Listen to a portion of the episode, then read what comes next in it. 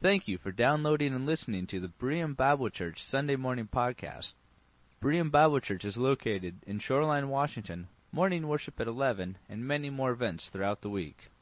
For more information, please visit our website at www.bereanshoreline.org. We had a great day of basketball yesterday, and uh, it's great ministry, and uh, we got off to our Wednesday night program going again last week. And uh, but I do want to thank you for coming. I was thinking, as Kevin was mentioning about uh, asking people to come forward, and it's a decision to say, no, I don't, I don't have to do that. Uh, you don't have to be here today. You know, I, I never get up Sunday morning and think to myself, oh, I wonder if I'll go to church today or not. Right? I'm the pastor. You know, I'm going to be here. And you have the opportunity. There are so many things that are vying for your attention uh, for your time. And I know so many of you, you, you're so busy, and I know many of you that are, are working so many hours, and then you come here and like our brother Dan Royal was here 10 hours, I think, yesterday running the basketball league, and the rest of you. So many things you give this church ministry, and uh, for you to just to come when you could be somewhere else, I just want you to know uh, that we as your church leaders, we really appreciate it. God bless you, and I hope that, that your time here today is something that when all is said and done, you'll leave this place uh, saying, my, my heart was drawn toward the Lord Jesus Christ. That's what really matters. That's why you're here today. Amen? So that's why I thank you for coming and joining us. And I too want to just put in my little uh, endorsement. I hope you'll come and join us on the 28th for this meeting after the morning service. Um, obviously, we're going to present some significant uh, possibilities for remodel plans here we want our church to be fully accessible to everybody. We want it to be a place that is really conducive as we look forward to the next 54 years. We've been here for 54 years. God's blessed us. And uh, we look forward to the next 50 years if He doesn't return. And uh, we want to be a place that is open uh, to the to our community, to the fellowship, to worship, and all we can to, to make this the, the, this the, the best we can. And uh, two years have gone into talking and thinking and working and planning to present this to you, and uh, but it's not something we can present in bits and pieces. It, is, it wouldn't make sense. So it is important. If you could join us the 28th, we're going to have lunch. We're going to have a meeting back in here afterwards so you can see and hear clearly. And this is not a congregational meeting because it's not for church members. It's for the church family, for everybody. If you're here today, you're part of our family. And so I really want to encourage you that at all possible to plan to be here on that. That it's going to be exciting days and it's going to be a wonderful day. And I look forward to you participating with us. I got a, a book for Christmas this year, as you can imagine. And uh, so this one's from my son, my son Jim. By the way, uh, he is going to be preaching next Sunday. So next Sunday, Jim Shamaria is preaching, just slightly younger Jim Shamaria. And uh, you'll have to indulge me. Yes, last Sunday that was my son-in-law that preached, Pat McGillicuddy. Um, he is a professor at Grace Bible College, and Jim also teaches there as an adjunct, and he's pastor back in Michigan. The last several years, when they've come out for the holidays, I've asked each of them, "Can you guys would you like to preach this week?" And uh, it didn't work out. Initially, they both said yes. So you have to indulge uh, indulge me. Um, that next Sunday, my son Jim, who's pastor in Michigan, will be uh, uh, coming. He'll be sharing God's word uh, with you. I think, uh, and I'm going to be here. He gave me a book for Christmas by Eugene Peterson. Eugene Peterson, I, I really enjoy his writings. Uh, I read his book uh, years ago when I first started out pastoring his church. Several of his, he's written several books. He's a pastor. He actually taught, he actually graduated of Seattle Pacific University, if I'm not mistaken. In fact, I know he is, yes. And he uh, taught up at Regents College, and uh, he's just a pastor's pastor, and has a pastor's heart. And the book he, the book he wrote, and I got this year, is called "Eat This Book." Eat this book. And the subtitle is A Conversation in the Art of Spiritual Reading. So let's have a word of prayer and then we will eat God's word and I'll tell you where that comes from. Father, we thank you for the privilege to come and our children left and they were excited to go today. And that was good to see, Lord, to see them want to be together, want to worship and learn together and be with their friends and their leaders. And I want to ask you to bless them, Lord. Bless our early childhood group, our those in our nursery. Uh, what a privilege it is, and the freedom we have to come and to raise our young people in the things of God and to share with them the joy of salvation in Jesus Christ. And as we open our hearts now toward your word, we open your word, and Lord, we pray that it's your word that would be heard, that our hearts would be open and sensitive to your word. And we thank you for that. In Christ's name, amen. Hey, one more thing before we move ahead. I just want to also admit, uh, been getting the CaringBridge from my brother Kurt Olson, and uh, he's hoping, Sylvia is hoping to come home this weekend, maybe today. He's hoping to come home from the hospital today. His numbers are good from his uh, his transplant, his stem cell transplant. Uh, like we said going into it, he was a fairly high risk, but things are doing well, and he's coming home today. So uh, Lord bless you guys for hosting them, and uh, we'll continue to pray for Kurt. Okay, continue to pray for him in his full recovery uh, with this uh, leukemia situation. That was such good news to hear. Good news. God's word is good news. Eat this book. In the Bible, where this title comes from for this book that Eugene Peterson wrote, Eat This Book. In Revelation, uh, chapter 10, some of you in Bible study fellowship, last year you were, you studied Revelation, and this year you're in Romans, okay? And uh, I know it's going to be, it's a great study. I think you're moving into Romans 8 uh, this coming week. You'll be in 8, 9, 10, 11 coming up. And Lord bless you for being part of Bible study fellowship. And last year they studied Romans together uh, Revelation together. In Revelation chapter 10 and verse 9, then the voice that I had heard from heaven spoke to me once more, go, take the scroll that lies open in the hand of the angel, this gigantic angel, this, this vision he had of this angel. Go take that scroll that lies in his hand of the angel who is standing on the sea and on the land. Large angel. I went to the angel and I asked him to give me the little scroll, and he said to me, Take it and eat it. It will turn your stomach sour, but in your mouth it will be as sweet as honey. I took the little scroll from the angel's hand and I ate it. It tasted as sweet as honey in my mouth. And when I would eaten it, my tongue had turned, my stomach turned sour, and I was told, You must prophesy again about many peoples, nations, languages, and kings this tradition of eating the scroll that John the Apostle, this old apostle living on the island of Patmos, oldest of the apostles, we think, in his 90s probably, as he had this vision, he was told in the Old Testament tradition, take that scroll and eat it. And the, the, the picture there is, I think, is very, um, very strong. This idea of internalize it, take it, make it part of your life because you're going to have to go and prophesy and speak to your people. And some of the things you're going to say to your people are going to be very hard. Some are going to be very pleasant and wonderful, and some are going to be hard, but you must take it and you must internalize it. It must become part of your life. This is not just something you, you just read. This is not the evening news. This is, this is something that you must make a part of your whole being. And this is an Old Testament tradition. Back in Ezekiel chapter 3, and I, I've been doing some studying Ezekiel because I'm contemplating a Sunday night series. We're not quite ready for that yet. We're going to finish some more time in Acts, but we will come back to Ezekiel. But as I was reading Ezekiel, it just kind of connected with this, um, the book, because in Ezekiel, the prophet Ezekiel, we have the same thing. And he said to me in chapter 3 verse 1, Son of man, eat what is before you. Eat this scroll.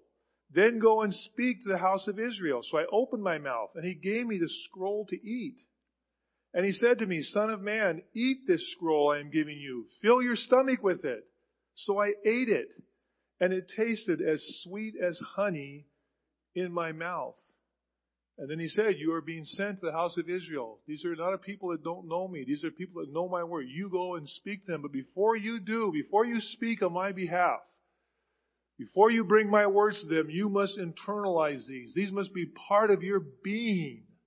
Eat this scroll. Take it in. Make it part of your life. And then you can go and you can talk to others. In Jeremiah chapter 15, Jeremiah says this, When your words came, I ate them. They were my joy and my heart's delight. So do you get the picture? Do you get where this title came from? Eat this book. Subtitle, A Conversation in the Art of Spiritual Reading. And I haven't, I'm, I'm just working through the book now, okay?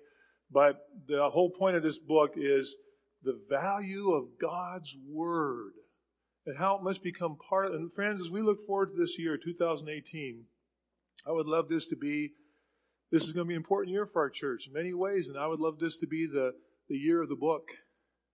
The year of the book, the year of the Bible. We are We are the Berean Bible Church. The Berean Bible Church. We're going to gather on, uh, we gathered today to, to, to the memory of Julie's mother, and this flower arrangement here is in memory of Julie's mother. And we're, and, and it's to remind us that she was loved the Lord and a faithful servant of God. We're going to gather on Thursday to remember our brother Norm McDonald, who had such an important part in my life. Uh, I can tell you there, I can think of three very distinct points in my life that uh, my course uh, was was was was directed by something Norm counseled me with and talked to me about that might could have gone a different direction. And uh, he was a father to many of us here, not just to Mark and Craig and Scott and Kathy, but he was a father to many of us here. And he loved the book. He loved the book. He loved to teach the book. And and this I would like this year to be the year of the book, the year of the Bible. I'd like you turn to Nehemiah chapter 8 for us this morning as we consider this. Nehemiah chapter 8, an Old Testament account. Nehemiah chapter 8. The context is the people of Israel had been, because of their lack of reading, listening to, and doing God's Word, the book that He gave them, the book of the law, that God said, don't let this depart from your hearts. Don't let it leave you. Tie it as, as, as uh, tie it on your hands. Tie it around your foreheads. And you've seen the tefillin that Orthodox Jews wear, the little box on their forehead, the little box on their hand that has scripture, the little mezuzah on the door that you kiss and you, you touch when you walk in and out the door. And inside that little mezuzah is supposed to be a small portion of scripture. It's to remind this idea that this should always be in front of you. Something tied to your forehead you would never miss seeing. Something tied to your right hand I would never miss seeing. This is to be a part of your life, and it became not a part of their life. And they neglected it, and they turned from God, and they got involved in all sorts of idolatry and sinfulness, and God warned them by the prophets over and over and over again, if you don't stop this, you are going to lose this land. You will lose my blessing. All you have to do is obey me. And you will be blessed above all people, but they didn't. And they lost the land. And they went into captivity. The ten tribes were destroyed and spread throughout the earth, never to return until modern times. The tribes of Judah and Benjamin were taken to Babylon for 70 years, modern day Iraq, for 70 years. So when they came back, it's a whole new generation that was allowed to come back by the king of Persia. The king of Persia, after conquering Iraq, God put it in his heart to, let them go back to rebuild their temple. And they went back under Ezra, they went back under Nehemiah, about 50,000 of them. Many who had never lived in Palestine. They were raised in Babylon.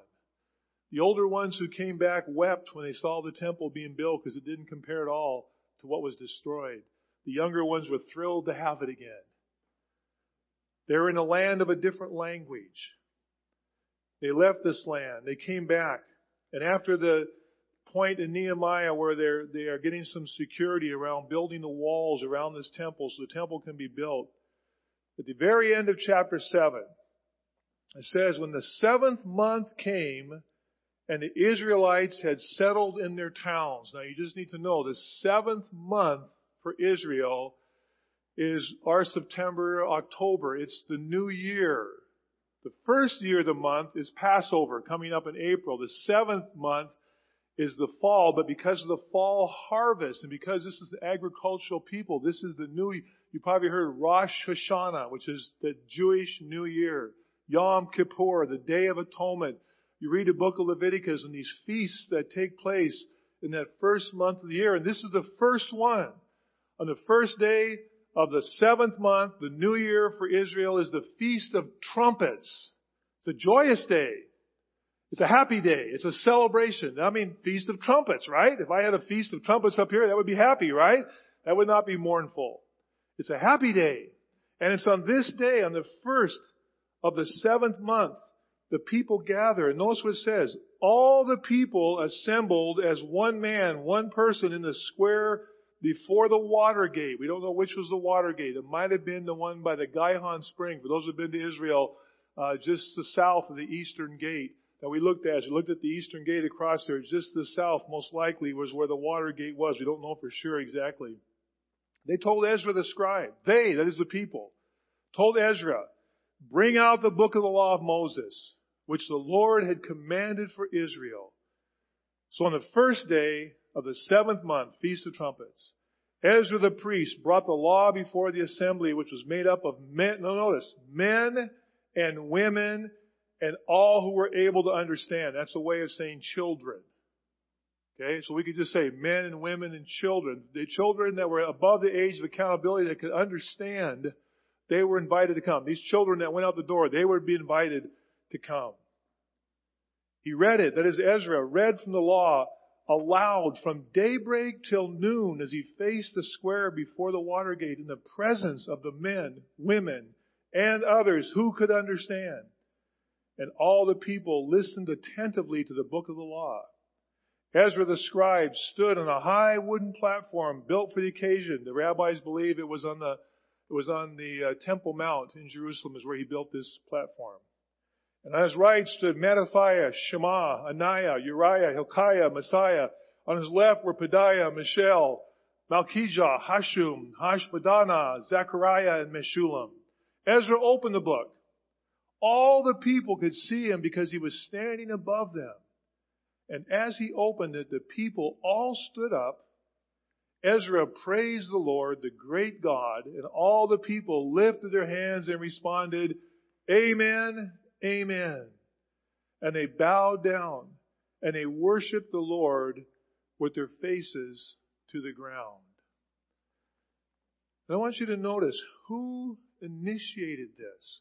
You notice it doesn't say Ezra and these men listed here got together and said, listen, we need to do something. Our people need, no, the people, the people came to, came to Ezra and they said, we want you to read God's law. They didn't have the, they didn't have the law. You have to understand, the world is so different for us today. I, I have, I have many Bibles. I have, you have Bibles on your phone, on your tablets. You have access anytime you want to the Bible. This is a relatively new thing in history. I mean, even, you know, a couple hundred years ago, the affordability of having books and printed material, going back to the Reformation 500 years ago, when, when, when Martin Luther, when it was sola scriptura to put the Word of God in people's hands, how dare they do that? People literally were martyred for believing that Christians should have God's word in their hand. No, it belonged to the priests. It belonged to the church, not the people. And in this day, there was, these people didn't have a scroll at home. They didn't have, Ezra, we want to hear the word. We want to hear God's word. Bring it out and read to us. We will come. They initiated it. The people, it was put in God's heart. And friends, every revival that's ever taken place among God's people, Old, New Testament, and in our history as a church has to do with God putting in their hearts a desire to hear His Word, to eat the book, to internalize it, to make it a part of their lives. If you took time, I want you, if you just take time and note, in this whole entire passage we're looking at this morning, the phrase the people, you will find it 13 times. You will find the phrase all the people nine of those times. If you add in there the other phrases about the people, men, women, and all who can understand, if you read through it, if I, if I take time and read through it and emphasize every time we came to it, you would see that is the significant feature of this passage along with the idea of the Word of God.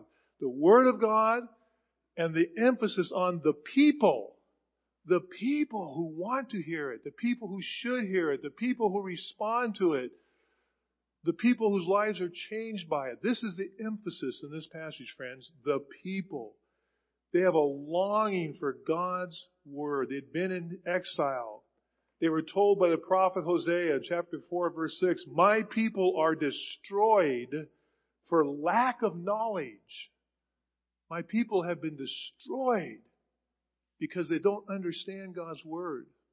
They were told in the Torah, in the books of Moses, bind it upon your hands, put it on your, put it in your hearts, don't let it depart. You can do this. And they were destroyed because they no longer knew God's word.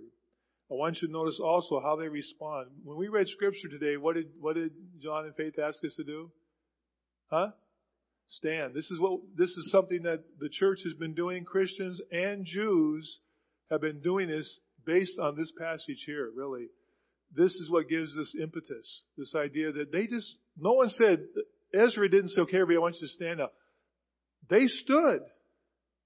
They just stood out of respect and reverence for God's Word. They were going to hear the words of God, so they stood. They stood all on their own. They stood up. They had respect. They built this platform. The rabbis believed it was in the temple, as I mentioned. And it says the people, when they heard God's word, what did they do? That's verse 6. Ezra praised the Lord, the great God, and all the people lifted their hands and responded, Amen, Amen. Simply in Hebrew, that is a Hebrew word. You know Hebrew, it's Amen, that's it. It means, so be it. I agree. And they bowed down and then they worshiped with their faces to the ground. Nobody told them to do this. Nobody told them to do this. It was a spontaneous response. Ezra, please read us God's word. We, we, we haven't been hearing it. And they heard it. And as he got ready to read it, they raised their hands and they said, Hallelujah, Amen. And they bowed down and they worshiped God. And then they stood again for the reading of God's Word. Eat this book. At this critical time, the people want to hear, they long for God's Word. Do you long for God's Word? Do I long for God's Word? I mean, it's easy for me, right? I'm a pastor. You expect me. You expect me and Gary and, and Kevin and Susie when we're hearing the that because we're involved with God's Word, you expect us to, it must be easy for you to just long for God's Word. No, we're just like you. I'm just like you. Uh, I get diverted. In fact, the Word of God can become academic. The Word of God can become something I study to prepare messages. Do I worship God through this Word? Do we only worship through music? Listen, friends, the music we sing is based on the message of this word. That's the whole point of it. That's the whole point of it. That's why we sing words that are biblically based and, and, and generated. We worship God. Do you long for God's word in your life? Do you ever, is there ever a, a famine in your heart for God's word? How, how long can I go? How long can you go without eating God's word? It's amazing. Isn't it? Let's be honest. It's amazing sometimes how far we can go and forget to be in God's Word. His Word to us. At this critical point, these people wanted to eat this book. They knew.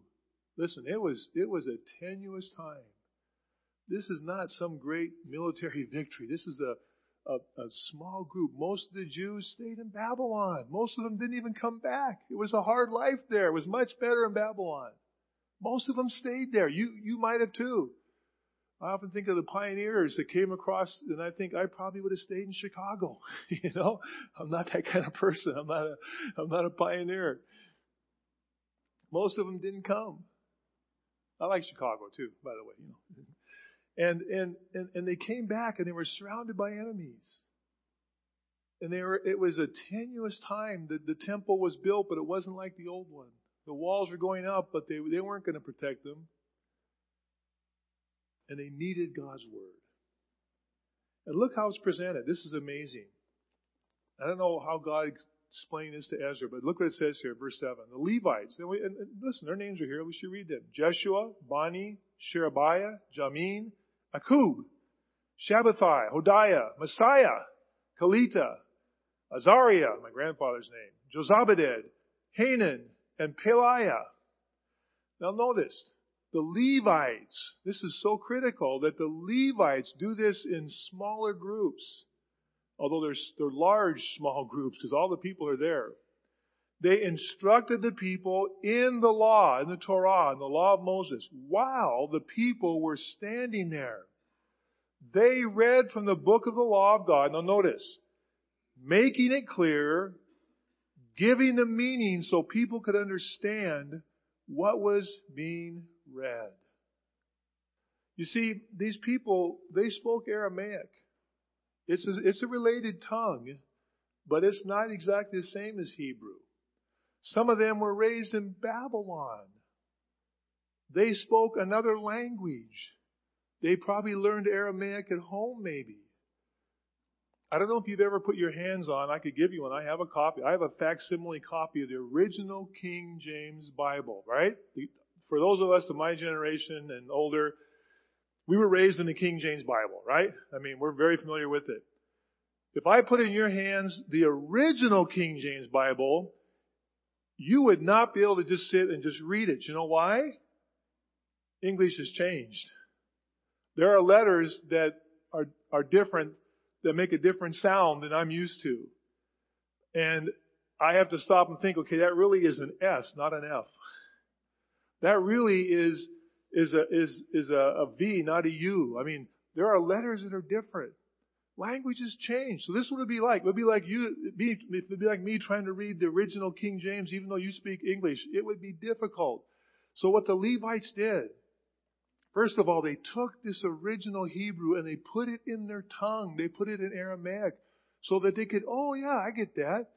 I understand what they're saying. Then they, so they translated it.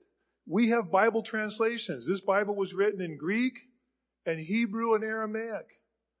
And you and I could not just sit and open it up and read that. Even if you're good at Greek and Hebrew, you, it's not that easy. But people have worked hard to put it into English, put it into Spanish, put it into German, put it into French, put it into Swahili, put it into Bemba. So people have the Bible in their language.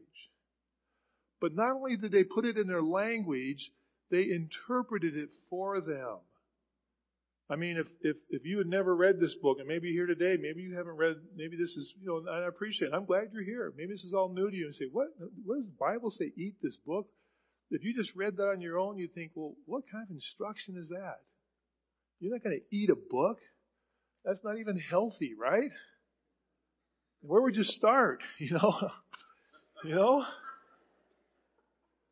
But you know, this is, it might be new to you. So, okay, well, let me help, let me help, let me interpret. Let me help you understand. Okay, here's what the author's really talking about. Here's the point of this. The point is that yes, maybe they, maybe as a, maybe as a visual sign to their people, Ezekiel actually ate the scroll. I think he probably did. But I'm not asking you, and God's not asking you to eat the scroll, but we are asking you to read it, to think it. You know, we use the term, well, let me chew on this for a while. Meaning what? Let me internalize it. So this is what they did. And, and if you're if you're new to the Bible, there are many things you're going to read. Say, well, man, this, I can, let us help you. Let us help you. Let us help them. This is what the Levites did. They helped them to understand. They, in fact, the Hebrew word here is paras. It means to break into parts. Let me break this into parts. Let, let's talk about this. The Levites had studied this. They learned it. Let me help you understand this. Let me break it into parts for you. Let's talk about. I love this picture of people getting together in groups around the Levites and talking about it, putting it in parts, understanding it. We'll, we'll, we'll translate it for you to your language. That's been done for us. I don't have to do that for you. We as teachers and pastors and leaders and elders and, and, and Sunday school teachers, children's, youth leaders, our job is to help we did not write it. We are not the final authority. And if I teach you something from this book that you read and say, wait a minute, Pastor Jim, that's not what I get. You have every right to talk to me about that. I've told you before and I'll tell you again. If you're ever in a church where someone says, don't you dare question the pastor, you have no right. You're in the wrong church, friends. You can do it with respect. You should have respect for authority, yes. But the whole point is this is God's word, not Jim's word. And if I'm wrong, and I have been wrong, then you have to help me. But this is my role as pastor to help teach it. Pastor Kevin and Gary, we, to teach it. To help you, our teachers, to teach it, our youth sponsors, to teach God's Word. This is what we're going to do. Sometimes we might need help too. You know, say, wait a minute, let's talk about this. I think we consider this. Yes, we'll consider this. But this is our responsibility as a church to help you understand God's Word. And look at the response. I want you to notice the response. Finally, our last point this morning. The people are eating the book. They're eating the book. They asked for it. They asked for it. And don't forget with Ezra and with John, They were also told by the Lord, eat this book. It's going to taste sweet. It's going to taste good, but it's going to give you a stomach ache. It's going to give you a stomach ache. Why? Because after you eat it and you taste it and it's God's word, you're going to have to tell the truth about it. And friends, that's, that's not always easy. Not everybody, you don't, what do we sing this morning? Do you notice the theme of the first few songs we sang about sinners? Right? You saw the words up there, right? You don't like being called a sinner. I don't like being called a sinner. But the Bible says we're sinners. That doesn't taste so good. It tastes good when you understand what's being said. What's being said is, is the message is, is actually quite simple. Because I really don't need to tell you that you are a sinner. When I say that, I'm not implying you are worse than me if I call you a sinner or you call me a sinner. That's not the point. The point is, we are all sinners because we are all less than perfect. We all have done things that we are not uh, happy about. We do things every day. We give in every day to temptations, the thoughts, the things that we wish maybe we, that's not, we, we know that's not what we should do. It's part of our human nature. And God says, yes, I understand that. It's part of your human nature because Adam and Eve fell in the garden. If you like it or not, that's the story. That might hurt, that might be a stomach, but that's what it says. And because of that, God is holy and just. Fortunately. Can you imagine what this world would be like if God was not holy and God was not good and God was not just? Can you imagine? But He is. And because of that, He wants us to come home. Sinner, come home. We sang that this morning. Why? Because He made us. He wants us back. And Jesus Christ, who we just celebrated His birth, grew to be a man and lived a perfect life because He is God Himself Father, Son, Holy Spirit. All three are equally God, but He came to earth. He became a human he lived a perfect life and he died on the cross and became my sacrifice. He paid for my sin so I don't have to. If I'm willing to re- simply in humility receive and say, Yes, Lord, I understand I'm a sinner. You know, no one needs to tell me that. And I believe Jesus died for me. And I believe your wrath against my sin, your justice has been satisfied at the cross of Calvary because he paid for my sin And I receive forgiveness and eternal life. Listen, friends, that, that message gives some people a stomach ache. But if you really taste it, it's, it's a sweet message. Isn't it a sweet message? It is a sweet message. Why? Because God loves you. Look what these people did. Look how they responded. Look what they said. So they're reading the book of the law. And Nehemiah, verse 9, the governor, that is Nehemiah the leader, Ezra the priest and scribe, and the Levites who were instructing the people said to them all, This day is sacred to the Lord God. Do not mourn or weep. For all the people had been weeping as they listened to the words of God. Why were they weeping? It's the Feast of Trumpets. And, and, and Nehemiah, wait, wait, hey everybody, stop, stop. Everybody's crying and weeping and moaning. And, and, and, and he says, wait a minute, stop that. Wait, hold it, hold it, hold it, everybody. This is a good day. You're not supposed to weep and mourn. You should be happy today. We're hearing God's word. Why? Because listen, friends, God's word can, can cause a stomach ache. If, if you, if all of a sudden these people read it and they realized how far away they had moved as a people from what God wanted, it's why they ended up in Babylon. And they, and they were realizing it. They were confessing in their hearts and they, and it made them weep to hear God's word. But on this day, friends, that wasn't the point. Look what he says. I love this passage. You know this passage, many of you. We've sung about it. Verse 11. The Levites calmed all the people. Okay, calm down now. Wait a minute. Step back for a second.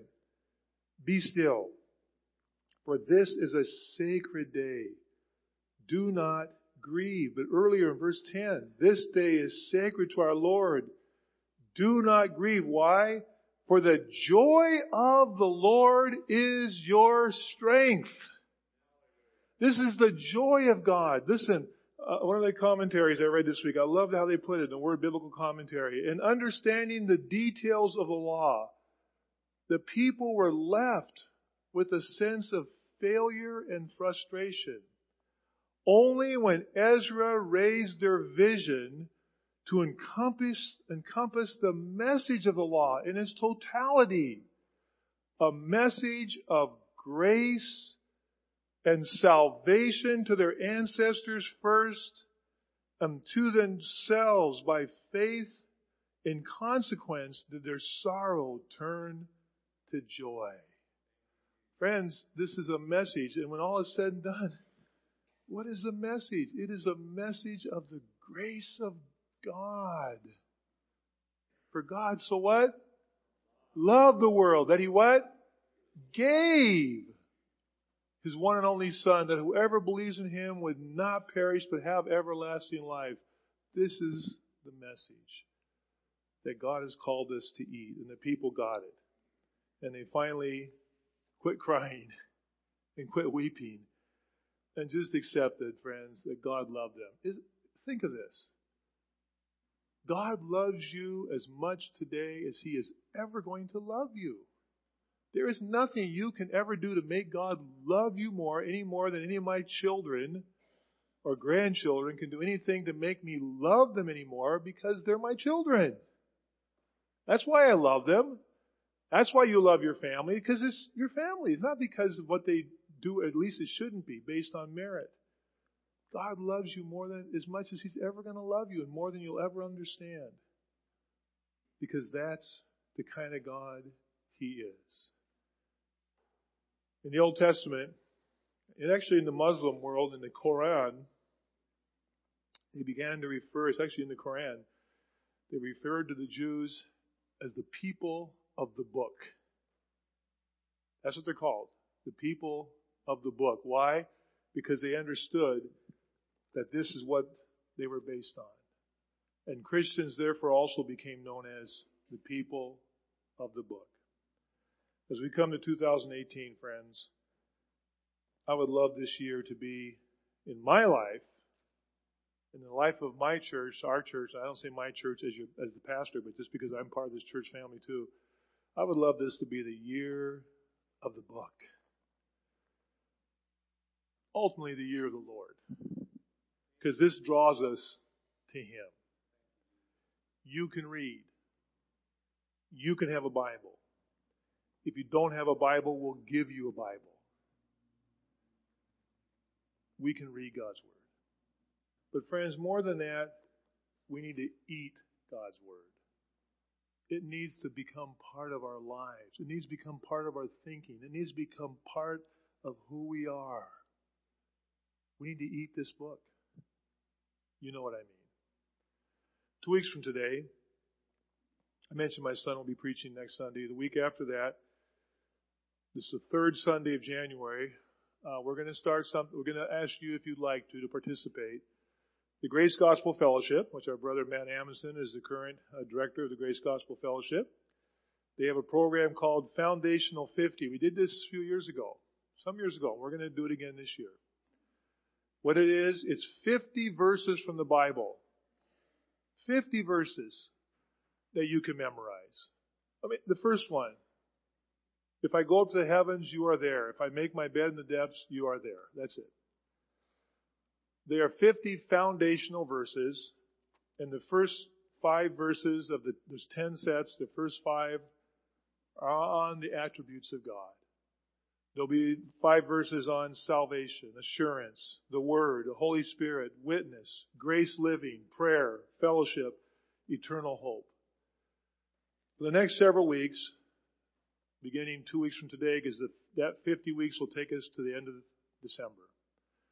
I'm going to be preaching, and wherever else is preaching on those Sundays, we're going to be focusing on that key verse for the week. That will be our theme for the week. And each one is rich. And I'm going to ask you if you would consider joining us in memorizing, eating that verse. Make it a part of your life. Think about it when you wake up. Think about it when you have a break at work. Think about it when you're walking. Think about it before you retire. To make that verse part of your life, to eat these words. We're going to prepare, as Susie actually already did this for the GGF, she put this in a form where they are in cards, and we're going to have sets of cards for you available for free. And you can take that set of cards and there'll be, there'll be 50 verses. Your children could do this. Teenagers, you can do this. Probably better than the rest of us. I want to encourage you. Would you join us? We'll start two weeks from today. My first sermon will be on the first of the attributes of God listed. And we're going to ask if you would join us in memorizing those verses and eating this book. In fact, it's okay. We make that commitment and hold us. You can hold me accountable and say, Pastor Jim, can you tell me today's verse? The last time that happened, there were times I couldn't do it. This time I'm going to do it every week. So you can ask me. I want you to join us, would you? This is the year of the book for our church. Come on up and let's close our song as we worship and prepare ourselves we leave to go to the mission field this week. Elders, a short meeting down the lower lounge for after church, one item to take care of. And, um, you know, I mentioned before that this beautiful arrangement in memory of Donna Whitaker. We're going to celebrate her life this afternoon. We have other flowers. Every, uh, uh, Tia every week provides us with flowers. And, you know, it's just wonderful that we have flowers every week because it reminds us, even in the wintertime, you got these growing in your yard? no. But we got them here. And even in the dead of winter, it reminds us that this is a new week. Today is the first day of the week. It is what Sunday? Resurrection Sunday. We worship a God of new beginnings. Let's begin anew. And if you're here today and you'd like to begin anew to receive Christ as your Savior and forgiveness for sins, I invite you to do so even as we close in prayer. Pastor Gary, can you be available just for a minute? Um, if anybody wants to come down and pray with Pastor Gary, if you have questions about that or something on your heart you'd like to pray, um, Pastor Gary could be here. We have a prayer room right here and uh, we'd love to do that with you. Father, we thank you for a new day, a new week, a new year to walk with you, to love you, even in difficult and hard times, even in confusing times, in dark times, to look to you, to taste and see that the Lord is good. Oh, taste and see. May we take a taste this week. And may you show us how good you are and how loving you are. And Father, if there's be a person here today who would like to receive your love and forgiveness, may they come forward and talk to Pastor Gary and pray together.